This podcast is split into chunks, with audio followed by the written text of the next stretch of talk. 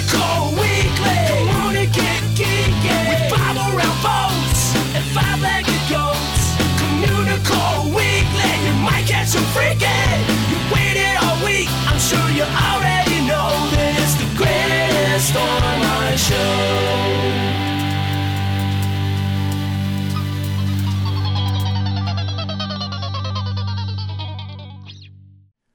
Hello and welcome to Communicore Weekly. I'm George. And I'm Jeff. Some imagination, huh?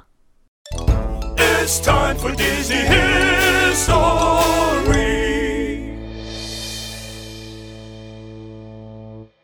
So, if you've been to Disneyland or Disney's Hollywood Studios or Tokyo Disney Sea at night, chances are that you've probably seen Fantasmic, the uh, the nighttime spectacular that has been wowing guests for over 20 years. It's kind of a part magic show, part musical theater, part special effects extravaganza with lasers and fireworks. And who doesn't like lasers and fireworks? Yeah, and most people probably have been there at night since those parks you mentioned are full day parks. But, you know, after the success of Illuminations. I hate you. At, Ep- at Epcot.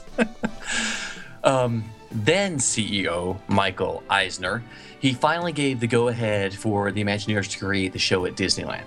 And it first premiered at Disneyland in May of 92.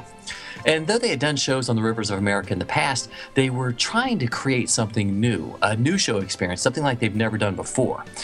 Uh, they set the stage on Tom Sawyer Island long after the guests have departed it for the evening, because otherwise that would be really weird. And it would probably cause a lot of injuries. Hey kids, Mickey, shooting fire! Explosions, Ah, bang! Dragon! Ooh, Anyway. Disney Hospital. Um, but so in order to create this show, it required like a whole bunch of months of construction. They had to dry dock both the Mark Twain riverboat and the sailing ship Columbia. They had to do an extensive overhauling of Tom Sawyer Island, and they had to temporarily drain the rivers of America. But when all that was said and done, everything looked pretty much exactly how it was before, ex- you know, by day at least. But at night, you know, Mickey's imagination came to life, and the villains turned it into a nightmare phantasmic, as they say in the show.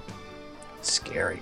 Um, one of the really innovative techniques that they used in Fantasmic uh, made its debut during the show, and and you can see it in shows in Disney parks all around the world. Uh, the effect that they're talking about was the use of three massive mist screens, each one about 50 feet wide, 30 feet high, and six inches thick. The screens appear on the rivers alongside Tom Sawyer Island and are so dense that actual film images can be projected upon them, making for a really cool effect. And the very first time I saw that, I was blown away. Yeah, I mean it's it's a pretty neat technology thing. I mean, and and the entire show kind of came together after they saw a demonstration of that mist screen technology, and that allowed the Imagineers to create a show around it to incorporate animation into the show, which they didn't think they were going to be able to do before, without having to haul gigantic uh, screens into the arena every night. So the show director was Barnette Ricci. Uh, she said that there was research into the special effects technology that dated back back to 1989 when Disneyland was preparing to celebrate the uh, 30th anniversary. She had an idea for a castle show that would employ the same type of techniques, but it never came to fruition despite all the research that went into it. So they took all that research and all that knowledge and they poured it into Fantasmic to make as we know it today. And so my question is, were they gonna shoot water at the castle, or Well, what? How else were they going to clean it? I mean, it's a guess two for one. Yeah, castle gets dirty after a while, or it was, you know. Well, anyway. So some of the chief illusions of Fantasmic, I guess we can call them illusions. Yes, we can. So Oh, they're illusions, Michael. It's phantasmic. Uh, they're created using specially prepared versions of the scenes from classic Disney animated films. Uh, images that seem to appear in the air above the river as they interact with the live performers. And all the action is punctuated uh, by an array of special effects and by Bruce Healey's dramatic orchestral score. And it's apparently not as simple as it might first appear. Uh, familiar film footage could not just be plugged into the presentation, and it had to be adapted and re edited under Ricci's supervision and rescored by Healey. Now, Healey had to recreate something akin to a full scale movie score, and he included original themes which explore the whimsical and romantic aspects of Mickey's imagination, and others which provide, you know, some for heroic emphasis and the highlight of action. Um, he also redid some new orchestrations of classic Disney music, such as Night on Bald Mountain, uh, The Pink Elephants on Parade, and a whole bunch more. Yeah, and while Healey was occupied with what the audience would hear, others were helping to create the things the audience would actually see. And you know, while many of the characters in Fantasmic may look familiar, costume designer Marilyn Sato points out that the costumes needed an extra dose of Disney sparkle because of the darkness and distance from the audience. Mickey and his friends also needed something their outfits don't require on Main Street USA. Apparently, waterproof lining. Because it rains sometimes, you know. It rains sometimes, and there's water everywhere. And I think afterwards they go ride Splash Mountain. That's that's probably true. Probably what it is. So a couple of those costumes also include uh, fiber optic illumination, and many had to be designed for quick changes because you know some of the people had to change from a, a Jungle Book monkey into a Peter Pan pirate in like seconds, for example. and you don't have a Peter Pan monkey. No, which is that's just weird. But Yeah. on top of that, they also needed a hundred foot long snake with searchlight eyes and a gigantic crocodile and the now defunct twenty foot tall Ursula, which I do remember seeing once Yes. and then never again because it failed miserably. But I mean, I'm thinking even a six foot tall Ursula would be pretty scary. I'd be okay with that.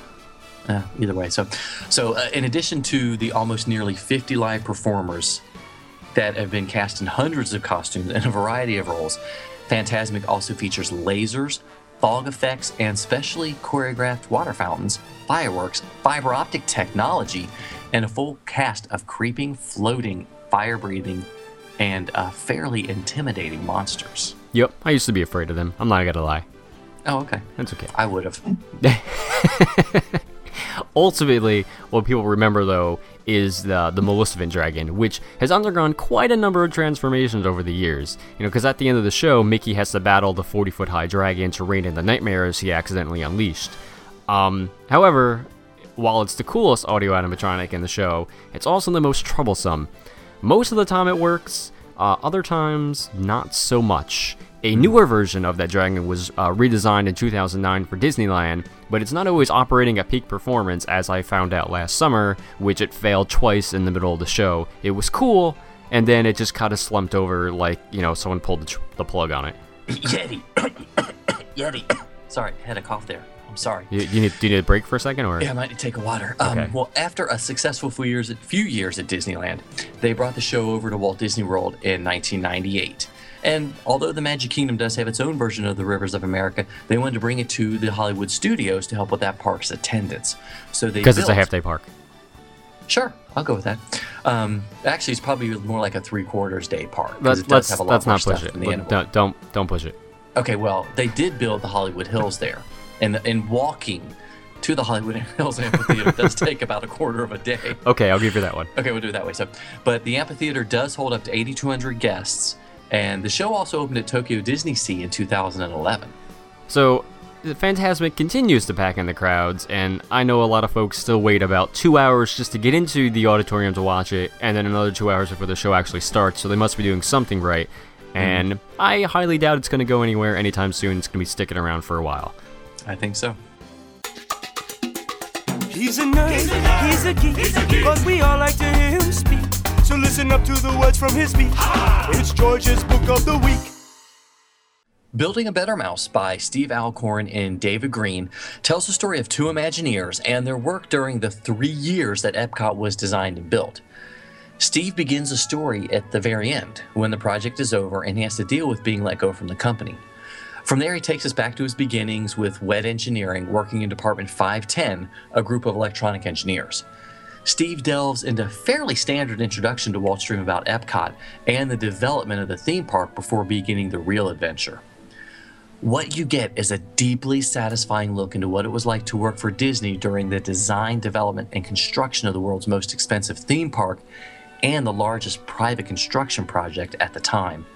Uh, although it's written by an electrical engineer, Alcorn, the narrative is very enjoyable and really fun to read.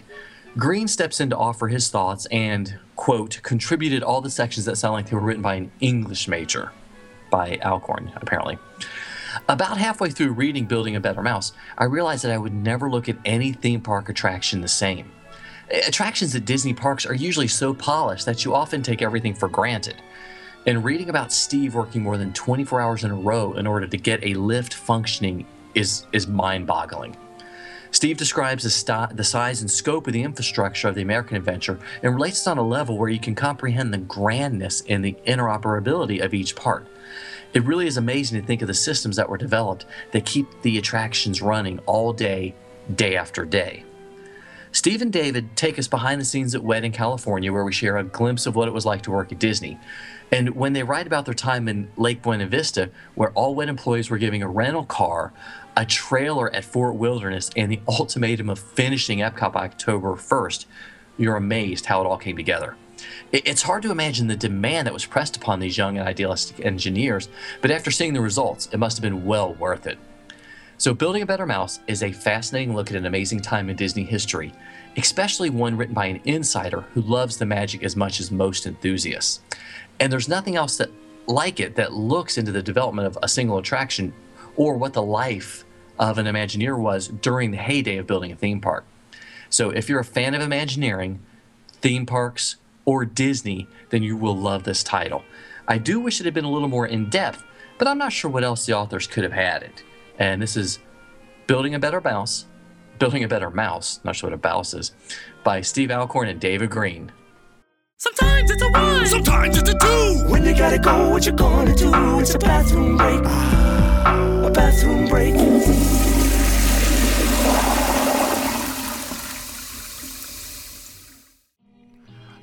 Bleu Ils sont un pas sur des bancs in- internationaux.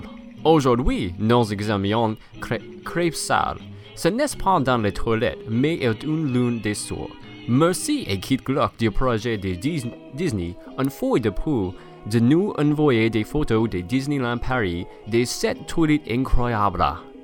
Now, what I just said and probably mangled to death was we have an awesome international bathroom break. Uh, today, we're going to look at the Toad Hall bathrooms at Disneyland Paris. Now, the bathrooms aren't inside Toad Hall, which is not a ride, it's just a restaurant, by the way. They're actually outside. Still part of the- the same building, but not inside the building. But Keith Gluck, again from the DisneyProject.com, was kind enough to send them over, and the the uh, the bathrooms look pretty nice. So I'm gonna have to go over there and try them. Like official bathroom break inspections? Yes, we should we do get- inspections. Can we get badges? Ba- excuse me, we're here to inspect your bathroom. Bathroom inspector. Or we don't need no stinking badges. I don't. I, they might not get that reference over in France. I don't know. Do we have Oh. French listeners? If we have French listeners, you let us know if you get that reference. Please. Sometimes you might see it, sometimes you don't. Hey, look, what's that? It's a five-legged goat. So the new Fantasyland is upon us, and practically everyone and their mother, except for us, has seen it already. But we'll see it in a couple weeks, so then we'll be okay. Yeah, yeah. Yeah. So inside the Bonjour Village gift shop, not gonna do this one in French. Um, you'll see a brand new five-legged goat, and there's a portrait of a Renaissance man in the back that's actually a photo of the current president of the Magic Kingdom, Phil Holmes. And within this five-legged goat, we have even more five-legged goats, all pertaining to Phil. So it's kind of like Inception, but with less Leonardo DiCaprio and more Mickey Mouse. I was thinking like Da Vinci Code, Da- but Why Da Vinci Code? well, I mean they had all the signs and symbols, and I haven't seen Inception yet. Oh, I just I wanted an excuse to go, brum. I guess I'll get that once I watch the movie. When when you see the movie, you'll get it. Anyways, this is about five-legged goats. So Phil was an opening day cast member. So in the portrait, he wears a ring with a 40 on it to commemorate his 40 years working at the Magic Kingdom. On the shelf behind him is a Donald Duck figurine. It's also standing for the service award given to cast members at the 40-year mark. The items on the table in front of Phil represent milestones during his tenure. A magic lamp for the Aladdin's Magic Carpet ride, an apple for the closed Snow White Scary Adventures ride, and the upcoming Snow uh, 7 Dwarfs coaster, and peanuts for the Storybook Circus expansion. Yeah, they also have a park map that's laying open on the side, showing uh, Mickey's Toontown Fair in the corner. And over Phil's shoulder is a patch of Haunted Mansion wallpaper, which is fitting because that's where Phil started working back in 1971 on opening day. Well, thanks so much for watching. Yep, be sure to comment and uh, give us a rating on iTunes. Yes, we love the ratings. You can always email us at communicoreweekly at gmail.com with questions, comments, Disney park, Disney hotel, Disney cruise line, Disney restaurant, bathroom photos. Yes. We don't need any more bathroom photos from your houses. Yeah, that's a little weird, guys. I mean, all I'm gonna say. let's let's cut back on that. By the way, George, sorry, sorry, I sent you those photos. Um, you can also like us on Facebook at facebook.com slash Communicore Weekly. And please do not forget, you can also go to CommunicoreWeekly.com. All our shows are listed there. You can still buy t-shirts. We don't have many left, but we do have a few. So if you want t-shirts, go get them. CommunicoreWeekly.com. Yes. And if, if you if you want to order the pre-worn t-shirts, they're a little bit more expensive. Yes, they are. Yes, they are. Oh yeah. Well, you can also follow us on Twitter. At uh, I'm at Imaginerding and he's at Jeff Heimbuck. So that means I'm George And I'm Jeff. and we're from MiceChat. Thanks so much for listening. We'll see you next time on Communicore Weekly.